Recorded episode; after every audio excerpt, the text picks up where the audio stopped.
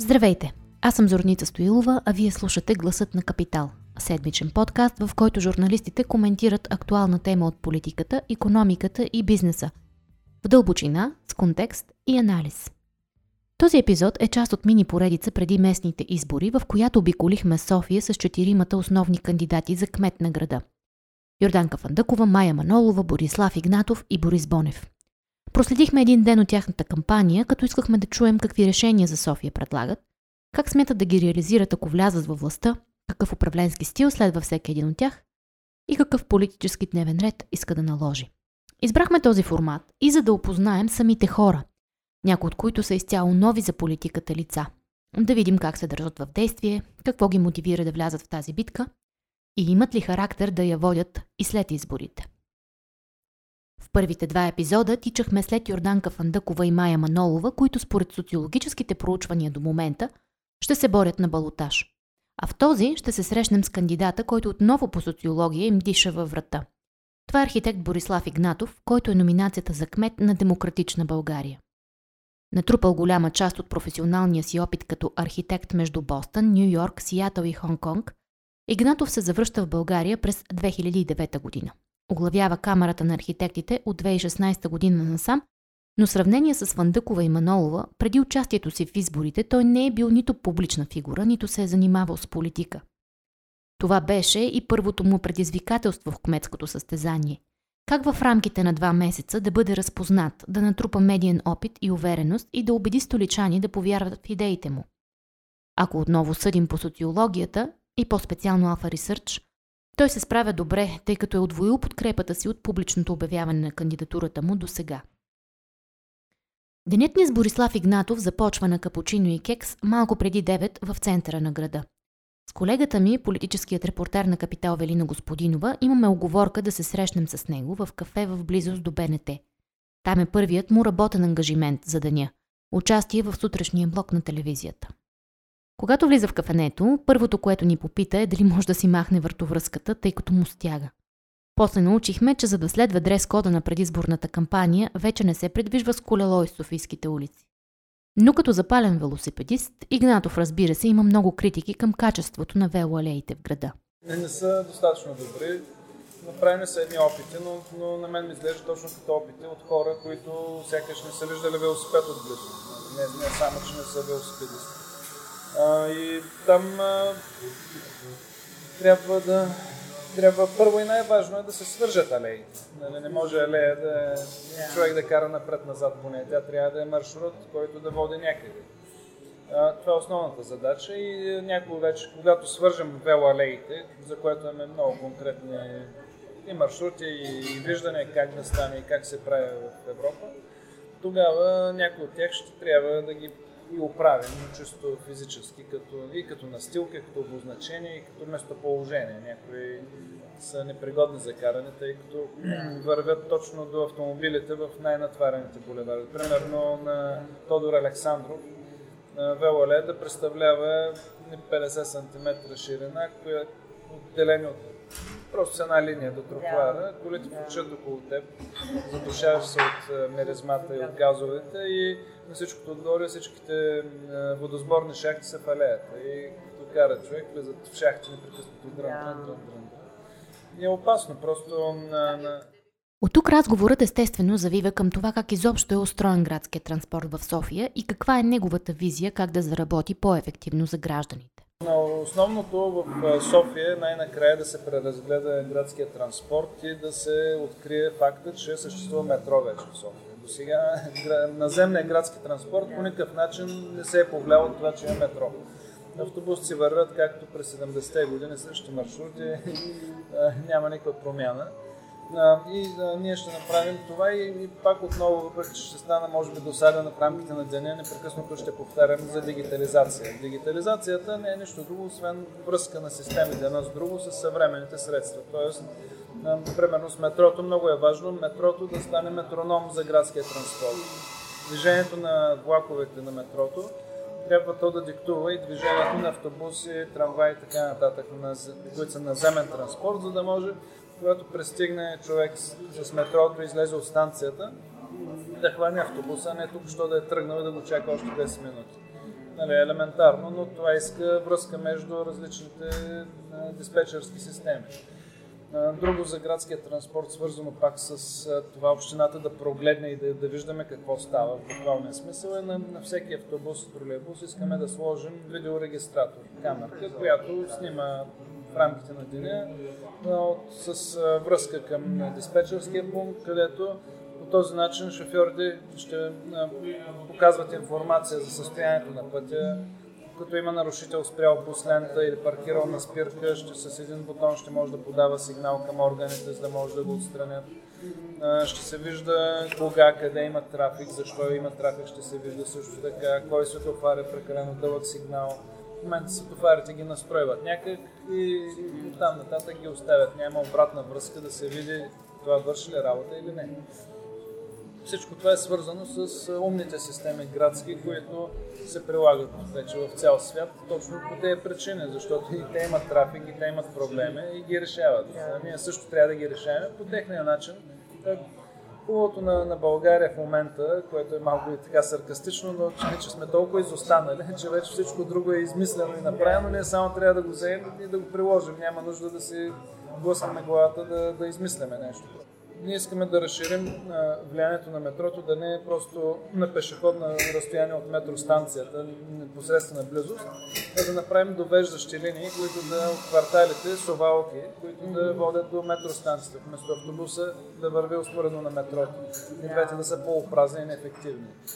Затова, когато направим довеждащите транспорти до метрото, примерно на същия принцип, да речем 5 минути до метрото, да кажем, винаги на 5 минути до метрото, откъдето и да, защото знаеш, че идва сувалката, отива до метростанцията, връща се в квартала.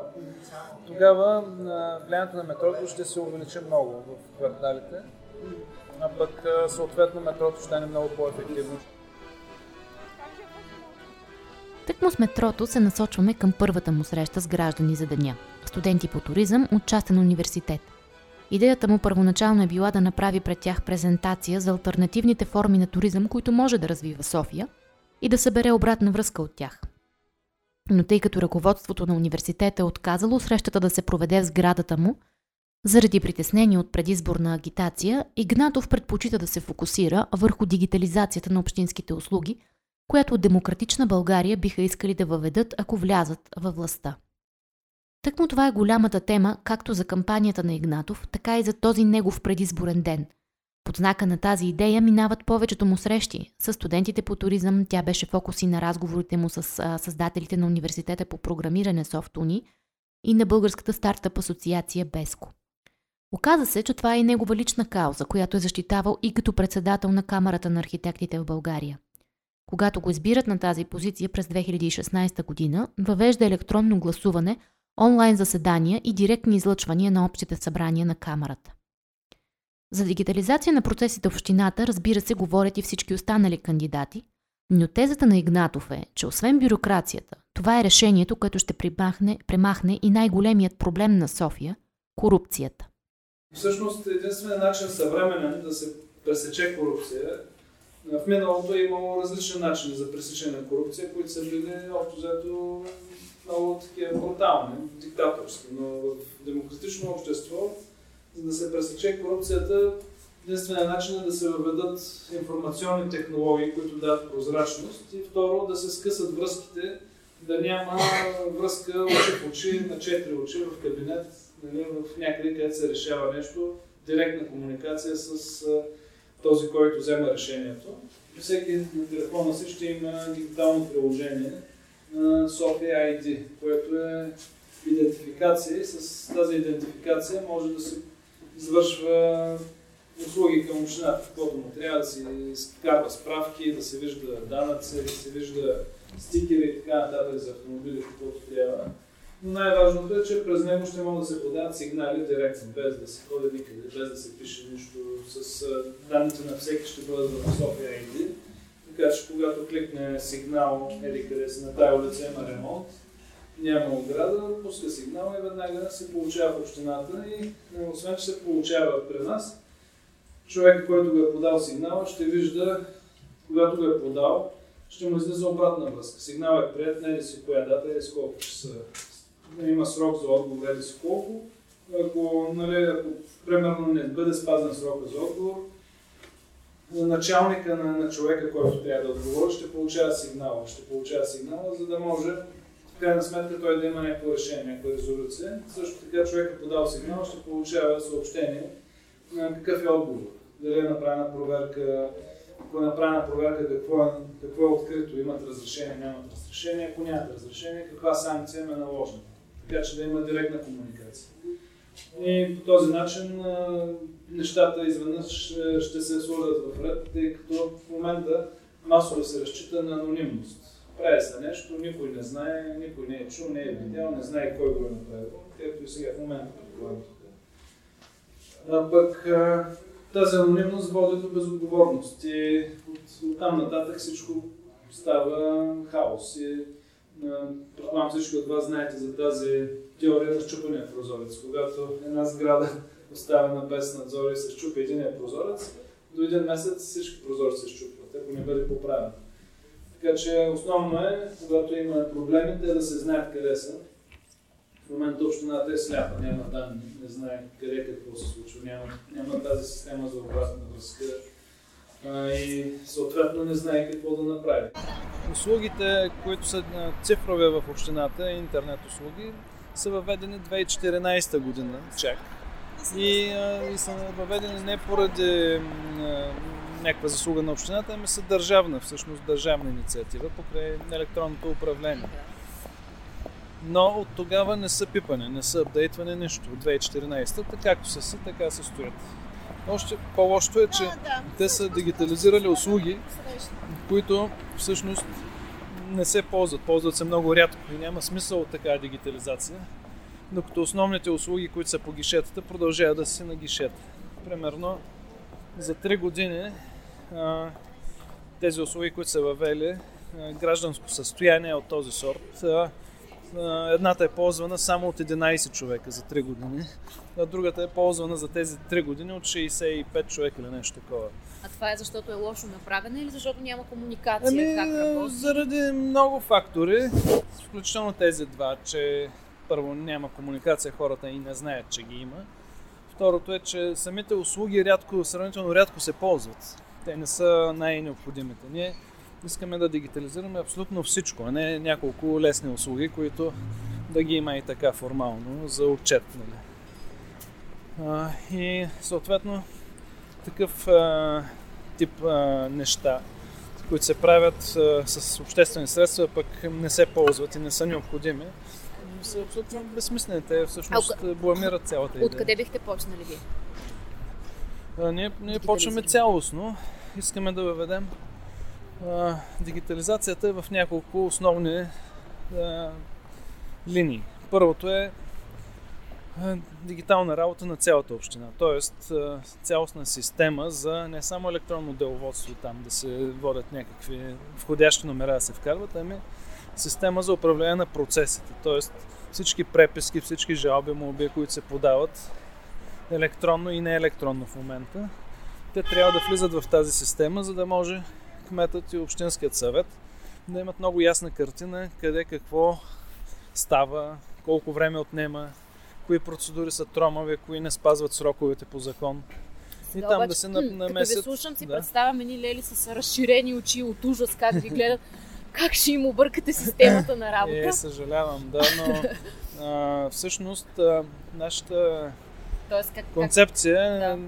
Е не да създаваме проблеми на, на хората, които работят и в общината, а точно обратното, да им облегчим живота. Безспорно е, че новите технологии облегчават живота всичко, което ползваме ежедневно на телефона си, като се вземе от навигация, от комуникация, от видео, разговори, всичко това, тези удобства са само за наш, за наш комфорт. И същото трябва да стане и с общината. Тази система ще помогне и ще облегчи живота и на администрацията, да не мъкнат папки, да не пишат безкрайни доклади. Пред основателите на Софт Уни Светлин Наков и Христо Тенчев и пред старта асоциацията Игнатов разви още идеята си за дигитализацията, като разказа конкретен пример от Македония, където е въведена електронна система за издаване на разрешително за строеж и тя работи успешно вече 3 години. Аз от три години като председател на Камерата на архитекти в България им давам а, примери с как се прави извън България. Първите примери бяха от Германия, Франция, наши колеги, които работят там, пратиха материали, аз ходих, гледахме, показвам в Министерството, ама хубаво, но тук не е Германия. Тук не е Германия, не може да стане. Викам, добре, като не е Германия, ще обиколя околните държави. Отидах в Румъния, страхотни контакти създадахме, насам на там, Сърбия, Гърция и накрая и Македония. Македония, защо отидах в Македония? Защото фирма, която доставя материали в България, строителни, ми каза в Македония и в Сърбия изведнъж потръгнаха нещата, продаваме двойно повече материали, отколкото в България. Викаме защо? Те викат, това беше още преди, преди две години и половина, още преди тук да тръгне бума. И викаме защо там така. И те ме промениха се законодателството и направиха разрешението за строеж, както и вие тук ви е трябва, го направиха електронно. Не се ходи никъде, не подаваш нищо. Проекта си го качваш на PDF и с електронен подпис в портал преписката стои в портала и тя изпраща, системата изпраща СМС и имейли на заинтересовани. Примерно енергото, ВИК-то, така вместо вие да ходите с папките до енергото напред-назад да търчите из целия град като ненормални. Системата им изпраща СМС и те влизат в системата с техния електронен подпис, дават не, не, да, не, ако има забележки, ги пишат и ти ги получаваш пак с СМС. С тази система е скоростта е многократно по-висока и откакто се е въвели тази система в Македония вече 3 години, всички са доволни, работата върви, общината е доволна, няма опашки, нямат гишета, нямат нищо при тях да седят, нямат купчини с папки в коридорите, както при нас. И архива е абсолютно а, сигурен и достъпен. Винаги, когато, ако има проблем с нещо или въпрос за дадена сграда, клика на бутона, номера, излиза целият проект, не ходиш никъде. В момента тук има и архиви, които са купчини папки и хартии, с печати, ръчни подписи, не знам какво. Обаче, когато има проблем, никога не може да се намери преписката, която е проблемна. Ярък пример, когато беше домакинството на Европейската комисия, не можаха да намерят проектите на НДК. Ням, нямаха проекти, за да направят преустройството. Тъва, нали, нямаха в кавички, да, така го казвам. Всъщност целта каква беше? Да възложат отново да се измери цялото НДК срещу 160 хиляди лева да се направят нови чертежи.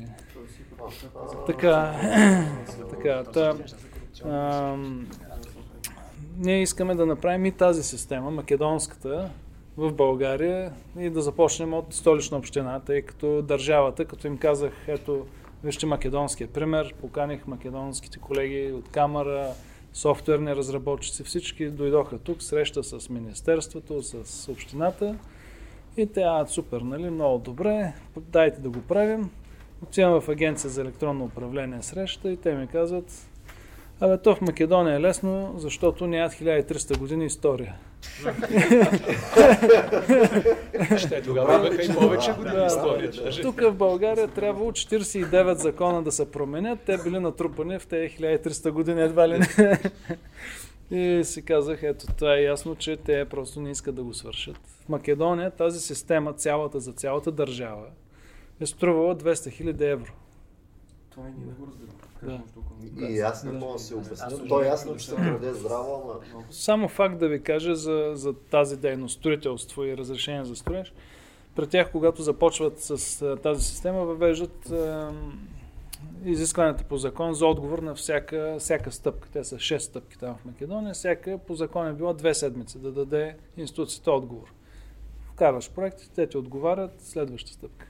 В България също 2 седмичен срок – в Македония, след като работи системата година и половина, от лога на системата виждат, че преписките всъщност много по-бързо се движат от две седмици. И, и всъщност намалява срока на 5 дни. В момента в Македония срока е 5 дни. Благодарение на системата, тъй като виждат, че никоя преписка не стои повече от 5 дни. Нали? те повечето от отговорите са още в същия ден или на втория ден. Така че се, това е как технологията всъщност променя законодателството за удобство на хората. Плантата от разговора му с представителите на IT сектора беше, че целта му като кмет с дигитализацията на общинските услуги ще бъде да превключи София на нова, по-висока скорост, която да й позволи да се конкурира като добро място за живот Не с останалата част от страната, а с други европейски градове. В средата на деня Игнатов направи пауза в срещите с граждани, за да се срещне с председателя на ДСБ Атанас Атанасов, една от партиите в коалицията на Демократична България, както и с ръководителя на Софийското бюро на фундацията Конрад Аденауер. Преди да започне срещата им, поговорихме с генерал Атанасов и с архитект Игнатов за обективността на социологията, която още преди кампанията представи битката за София като избор между само двама кандидати. Удобният противник на ГЕРБ на втори тур е Манолова. Ние, ние не сме удобните. Така че много е, не е ясна картината. Сега започва кампанията, независимо от това, че ще излеят страшно много пари, както се вижда. А, има голям корпус протестен вод. Хора, които не са доволни от това състояние по различни причини, искат промяна, ама се чудят през кой да я направят тази промяна. И понеже се другия ефект, който се получава, понеже се бута този балотаж. И заради това тези, които мислят рационално, си казват, бе, да слагаме на голямата копчина на Манолова, за да отместиме Фандъко. Това е заблудата, но има време. Трябва да се обясни на хората. Първо трябва да се обясни, че този път в София ще има балотаж. И като ще има балотаж на първи тур да си гласуват по сърце и по убеждение, пък като дойде втория тур да се решават какво ще правят. Крайна сметка. А, и тъй като в София тук последните два избора винаги се решават на първи тур, а, нали, и заради това хората по инерция. Приемам го като пълна манипулация и фалшификация. Този балотаж, той беше показан и което много преди въобще те да се кандидатират. Дълго време не беше ясно. Те едва ли не ги принудиха да се кандидатират, защото тиражираха този балотаж един месец преди те да кажат да което ме навежда на мисълта, че това е абсолютно сценарий, това е постановка, фалшификация въобще на общественото мнение, иска да внушат на хората, че едва ли не няма да има първи тур, ще има направо втори. А, което, което според мен на тях им върши лоша шега. Хората не са глупави. Това, че ги подценяват е техен проблем, но ние работим с уважение към хората с пълното разбиране, че никой не е длъжен. Ние се борим за всеки глас, ние показваме качествени предложения, качествени неща, реални, които общо взето по, по реакциите на хората виждам, че се възприемат много добре. Нашата задача всъщност е да преодолеем тази, тази съпротива всъщност и, и да преодолеем липсата на директна връзка с, масови, с масите, с нали, наистина масово да се знае за нашите идеи, тъй като покрай това тиражиране на този балотаж се заглушават нашите послания, се заглушават с един балотаж на, на, на, на двете кандидатки, които но пак казвам, те бяха принудени да се кандидатират едва ли не, защото месец преди това се тиражираше балотаж, балотаж. Явно този балотаж е удобен на статуквото.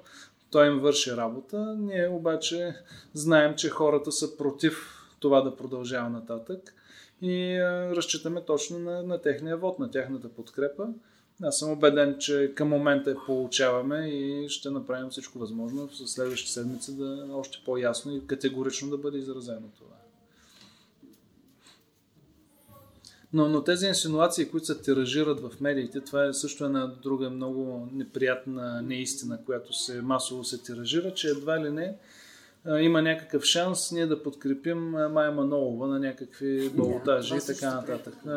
да ви го кажа директно в прав текст няма такива неща. Как, как, кой може да си помисли въобще, че някой от дясното ще подкрепи леви политики, които водят, както винаги знаем, до банкрут.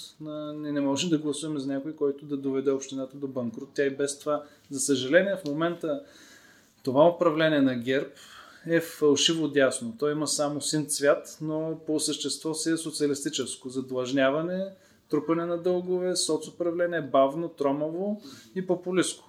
Ако от тези ръце това мине в още по-ярко червен цвят, още по-популистко, още по-некомпетентно и некадърно управление, е, това значи крах за столична община и крах за общинските дружества. Тук разговорът зави към темата за общинските финанси, която рядко се коментира в публичните дебати покрай кампанията. но е изключително важна за това изобщо да функционират общинските услуги, на които разчитат гражданите.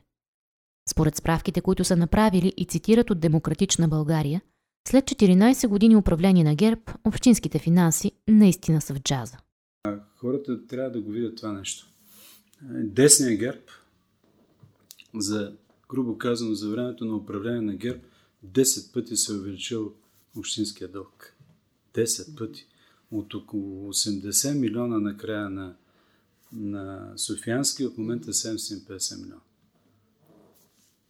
Какви са тия десни, които разхищават по този брутален начин? Защото, разхищават, защото крадат. За 2018 година за 2018 година, т.е. към 31 декември 2018 година, общинският дълг е бил 715 милиона.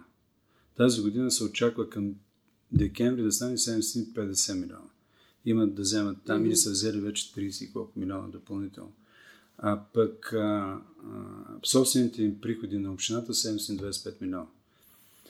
Е, милиард и 700 милиона е целият бюджет, обаче другите два компонента са европейски програми и бюджетна субсидия. Собствените приходи са 725 милиона. Те са равни на, на, на общинския дълг. Те са забатачили срещу общината. И ти обяснявам, сега поне вземаме ги тези пари, защото трябва да направим, да направим метрото. Нали метрото се прави с европари? Какво става? Много дебели комисионни, просто се личи от всякъде. Така че трябва да се работи с числата. Много внимателно. Да, лозинги, емоции, кой е наляво, кой е надясно, кой е бил антикомунист, хубаво, ама да видим с парите какво става. Как се управляват парите. Това е големия проблем, а, който се прикрива. Много внимателно. Аз четох на, на Фандъкова или изказванията при приемането на бюджета, всичко е розово, но за, за това за дълга не се говори. Ще прозвучи грубо, но а, не Фандъко управлява общината. Сега това го знаем в крайна сметка. И тези... Сега имаше един много интересен факт през годините. Даже аз, когато бях общински съветник, пак беше същата история – но говорим сега конкретно за този мандат. А, описани са в правилника за работа на Общинския съвет всички постоянни комисии. Обаче има една много важна комисия, която не е описана и не е постоянна. Нали, комисията по обществените поръчки, която се ръководеше от, от Орлина Лексев. И на практика там, в въпросната комисия, нито има публичност на работа на, на, на, на това звено. Това трябва да се извади на светло. Как, как се вземат решенията за, за обществените поръчки? На кого се възлагат и какво се случва? Става дума, разбира се, и за топлофикация. Дружество уж под контрола на общината, което е натрупало най-шокиращия дълг от всички. От 800 милиона лева. Архитект Борислав Игнатов дава своята формула как според него може да се реши проблема. Топофикация трябва да се преструктурира, да се разделят а, трите основни дейности отделно, за да може генерация на енергия, топлинна и електрическа да е отделно да се гледат приходи и разходи, преносната мрежа да е отделно и търговията да е отделно. По този начин ще може да се видят конкретно къде са, къде са загубите, откъде се трупа този дълг и да се правят конкретни мерки в трите дейности. А не всичко сега е смесено и няма ясна картина всъщност каква е причината, но днес стана дума и някой се похвали, че топлофикация е била стабилизирана. Само, че как е стабилизирана? Тя е стабилизирана на минус 800 милиона. Стабилизира се на дъното. А добре, какво правим с ковачки?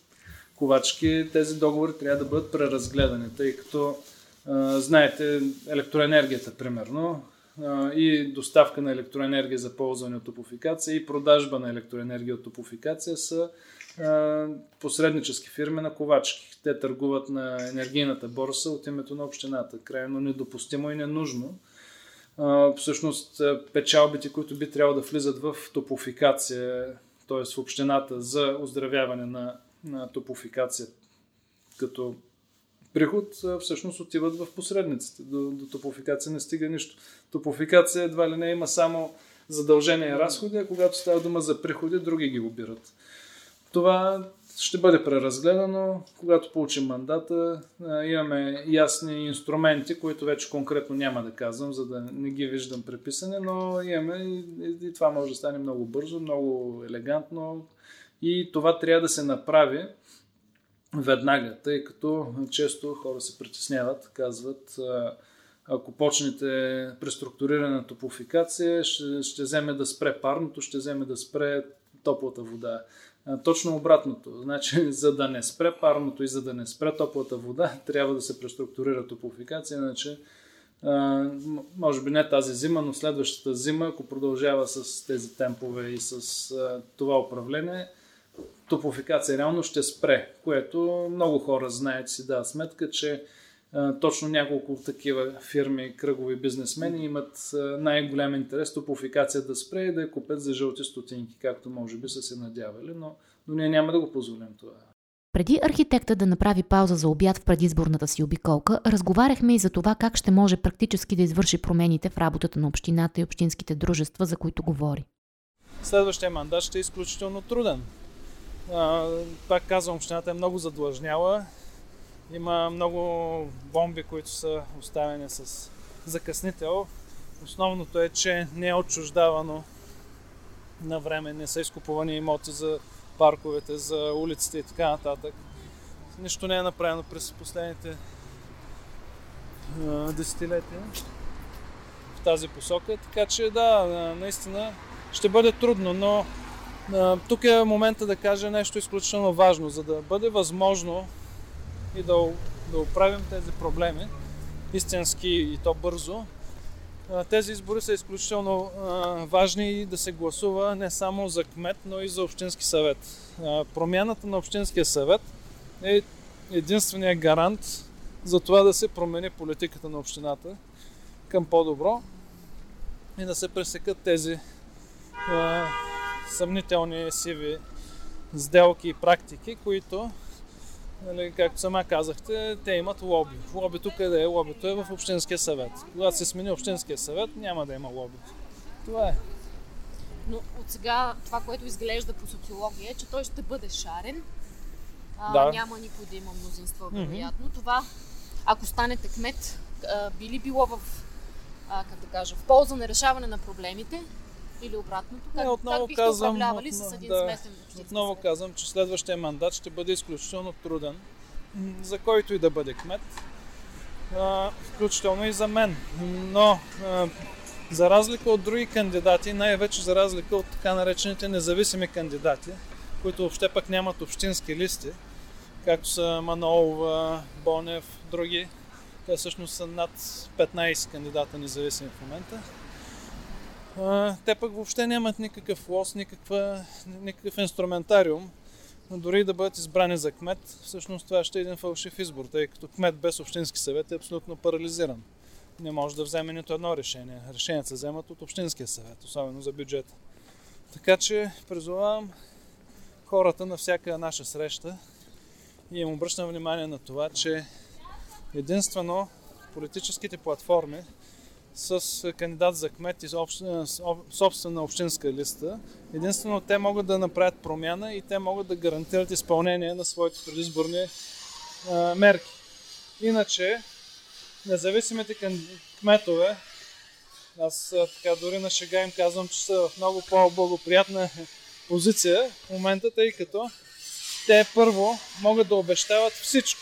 Абсолютно всичко. Могат да, да кажат, че ще свалят луната на земята, тъй като те няма да имат общински съвет.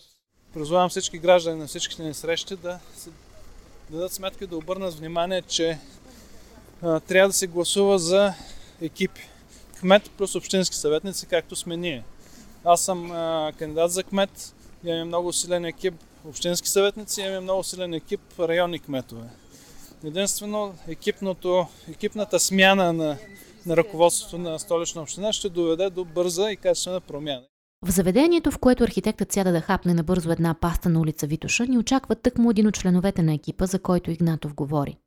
Това е Методи Лалов, който е водач на листата за общински съветници на Демократична България.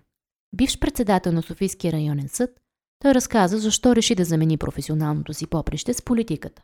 Не ме е страх да, да се противопоставя на всеки, който има ангажимент по закон и не го изпълнява. Това ще бъде така възприемем и в своята роля и в Общинския съвет. Няма тема, която да не мога да проумея. Разбира се, когато е много специфична на ниво а, нали, познания на юрист, ще се доверявам на, на екипите, но оттам нататък, когато съм убеден в а, каква линия трябва да следва, на, съм неотстъпчив в, в тази посока и ще изисквам както от а, а, Общинския съвет, независимо дали е доминиран от а, Демократична България или не, така и от, а, и от останалите представители на, политическите сили, ще разобличавам всеки, който си позволи да се отклонява от а, работа в рамките на закона и а, в рамките на обществения интерес. А, надявам се никога да не се стигне до това да трябва да, да вляза в конфликт с свои хора, но свои са само в рамките на еднакви принципи и идеи, а, работа в рамките на закона. Ако имаме разминава в тази посока, ще, ще бъде неприятно. А, сега, надявам се да не е така. Но нямам нещо, което... Тоест аз смених работата, напуснах съда, не за да потърся комфортна работа някъде или по-високо платена, напротив няма да се случи това. Заплата на един общински съветник е в пъти по-малко от на съдя но а, това ще ми носи удовлетворение, че ще мога да имам реални, реални средства за, разбо, а, за работа в а, а, полза на обществото. Като съдя, освен в рамките на делата, а, не можех да правя кой знае какво повече друго. Тъй като знаете, съдиите правоприлагат, те не се борят и не дават решения на, на, на социални проблеми. Така че общо взето това, това е моята роля. И лична мотивация. лична мотивация, да каква промяна се нуждае сега управлението на София, Общинския съвет? От, от същата, от, да. от която се нуждае цялата, цялото управление. А, първо работа в рамките на закона, която не виждаме в момента, че не е такава. А, на първо място това. Тоест има много да се работи да се, да се работи в рамките на закона. На второ място има голяма необходимост от промяна на редица правила в столична, на столична община, които да, да, да носят а, а, равнопоставеност, конкуренция. А, трябва властта да се върне на, Софи, на, на Общинския съвет, а не той да бъде гумен печат, както е парламента на Борисов, а така пък а, Общинския съвет на Фандукова, което означава същото пак на Борисов. А, там е и по Конституция, и по закон Общински съвет е органа на местно самоуправление. Кмета е изпълнителя на политиките на Общинския съвет а, и той, макар да се избира, избира пряко от а, обществото, има изпълнителска роля. Тоест той прилага, не взима а, генералните най-важните решения. По-късно през деня се срещаме и с други двама кандидати за общински съветници от Демократична България. Марта Георгиева, която е общински съветник София от ДСБ, и екологът Тома Белев. Мястото е Сохо, последната среща на архитект Игнатов за деня с граждани, а темата е достъпът до Витуша. Най-естественото място на столичани да подишат чист въздух и да си починат от стреса на големия град, което обаче е пленено от частни интереси от години. Очаквано това беше тема, за която Игнатов беше попитан и по-рано през деня, както от студентите по туризъм, така и от старта по общността. Те се интересуваха как той би решил проблема с достъпа на софиянци до Витуша и отказа на собственика на Витуша ски да ремонтира и пусне в експлоатация лифтовете. Според Игнатов, начинът проблема да се реши е да се принудят собствениците на съоръженията да ги ремонтират. Първо през разговори. Ако не дадат резултат, с глобите предвидени от закона. Другия вариант, който предложи, е общината да изкупи съоръжението обратно.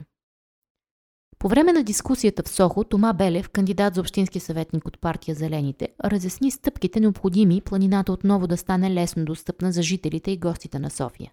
Действително няма никакъв проблем да се подобри достъпа до планината.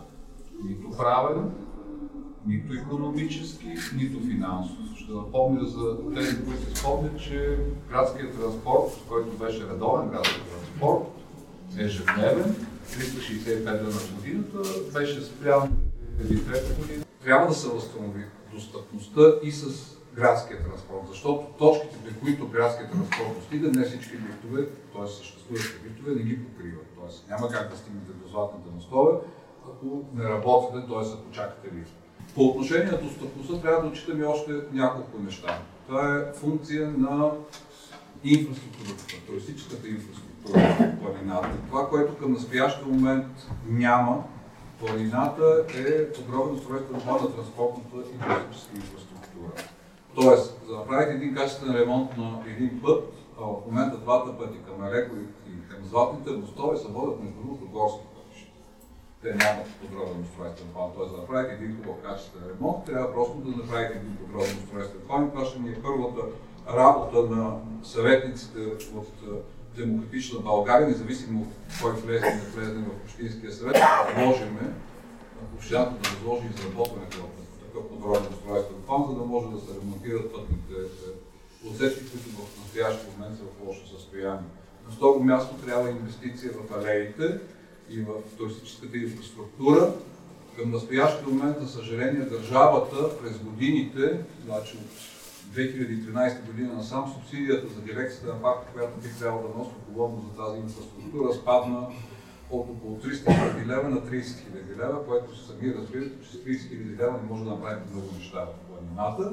Това, което може да предложим е общината да вземе участие, тъй като общината е и собственик в планината, тя е собственик за най-големи най-големи собственик на сграден фонд, има над 800 декара гори, вече е напълно нормално да поеме отговорността си да инвестира в тази инфраструктура, заедно с Министерство на земеделието, храните и горите и Министерство на околната среда, което пък носи отговорност за алеите през Бистришко и Торфено бранище, където ги има От тази гледна точка има начини как да се променят нещата, трябва само политическа воля. Това, което липсва от 2003 година насам.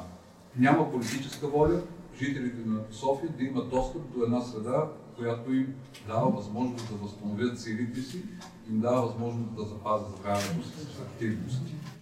С дискусията за планината приключи и нашият 12-часов предизборен маратон с архитект Борислав Игнатов. Неговият обаче те първа започваше. До изборите на 27 октомври той трябваше да изтича дълго разстояние, за да убеди хората да подкрепят неговите идеи за София.